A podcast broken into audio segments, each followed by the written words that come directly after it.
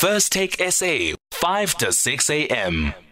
The Public Enterprise Minister Pravin Gordhan says Eskom is likely to downgrade load shedding to stage 3 tonight and move to stage 2 for the rest of the week.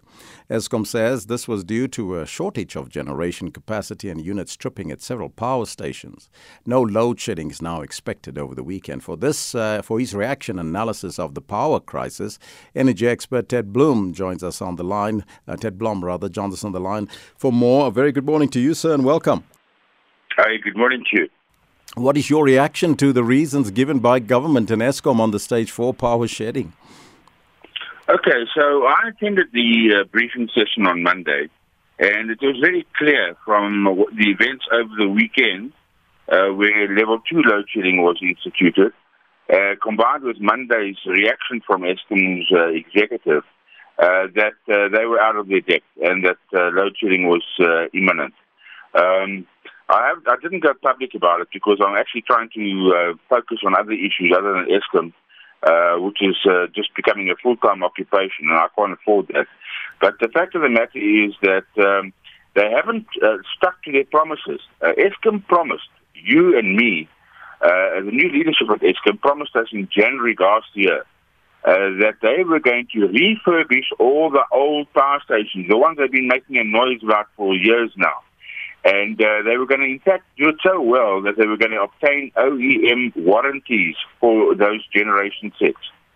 Now, the fact of the matter is, I asked a question on Monday, and uh, when I asked that question to Mr. Philip Dukashe, the Executive Director for Generation, who sits 20 meters away from Mr. De Ruyter's office, he didn't know what I was talking about.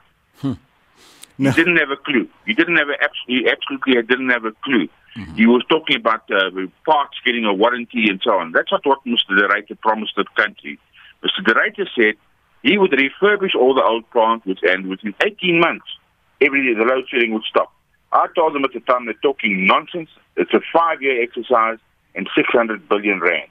Uh, De Ruyter is now in the last two months come out and said, no, it's going to cost 300 billion rand to uh, upspec uh, the Eskom's uh, plant and he's rather going to spend that money on renewables. Well, now you know where we're sitting. Now, besides a shortage of generation capacity and unit stripping at several power stations, human error was one of the reasons given for the current problems. How severe do you think are the staffing problems at Eskom? Uh, I think they are very severe. Uh, from what I'm aware of, uh, uh there are major, major issues, including at Koeberg, and, and uh, Uber also announced that on Monday, and that's been in the press that people are resigning, senior people are resigning from Eskom. In other words, they're abandoning ship without job offers from anybody else. Hmm. That's how bad it is. Now, you, you must understand that people in this time and day, under these uh, severe economic uh, situations, are so fed up with Eskom that they are resigning without a standby job. Lastly, Mr. Blom, what do you think needs to be done to improve the power supply situation? Well, I think that uh, under the current leadership, we haven't got a clue. We're making policy changes midstream about swapping from coal to renewables and making all sorts of promises uh, and going to the COP uh, situation in uh, in Glasgow uh, this weekend. I, I think that uh, they're out of their depth, and we actually obviously need a proper board at Eskom and a proper management team at Eskom. People who actually have some competency in the business of energy and actually have a clue as to what actually should happen uh, to resuscitate the organization. Their generation capacity fell from 26 to 24 gigawatts over the weekend, which on paper is less than half of the installed capacity. Nobody can run a business with half of the machinery out of uh, out of order. Nobody. That's where we got to leave it. That was energy expert Ted Blom.